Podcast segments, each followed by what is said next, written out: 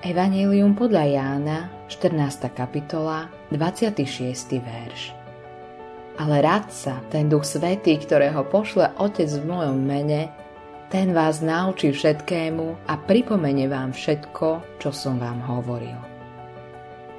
Spomínam si na situácie, keď som vydával svedectvo alebo sa s niekým osobne rozprával a na mysel mi prišla časť písma – Nepamätal som sa, že by som sa ju učil na spameť, ale bola v mojej pamäti. To preto, že nás učí Duch Svetý. Ježiš povedal, ale rád sa ten Duch Svetý, ktorého pošle Otec v mojom mene, ten vás naučí všetkému a pripomenie vám všetko, čo som vám hovoril.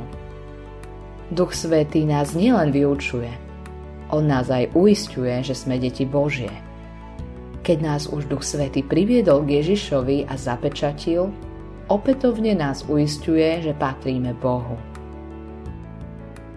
List rímským v 8. kapitole 16. verši hovorí A ten istý duch spolu s naším duchom osvedčuje, že sme Božie deti. Viem, že som Božie dieťa nie preto, že si to zaslúžim, ale preto, že mi Ježiš Kristus odpustil a Duch Svetý ma o tom uistuje. Biblia hovorí Toto som napísal vám, veriacím, v meno Syna Božieho, aby ste vedeli, že máte väčší život. Prvý list Jána, 5. kapitola, 13. verš.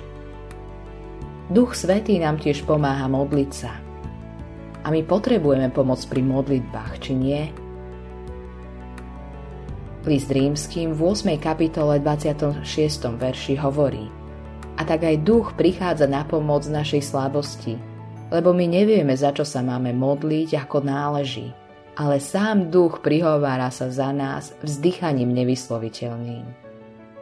Duch Svetý vie, za čo sa potrebujeme modliť a prednáša to Otcovi. Napokon, Duch Svetý nás vedie životom a my si niekedy ani neuvedomujeme, že nás vedie.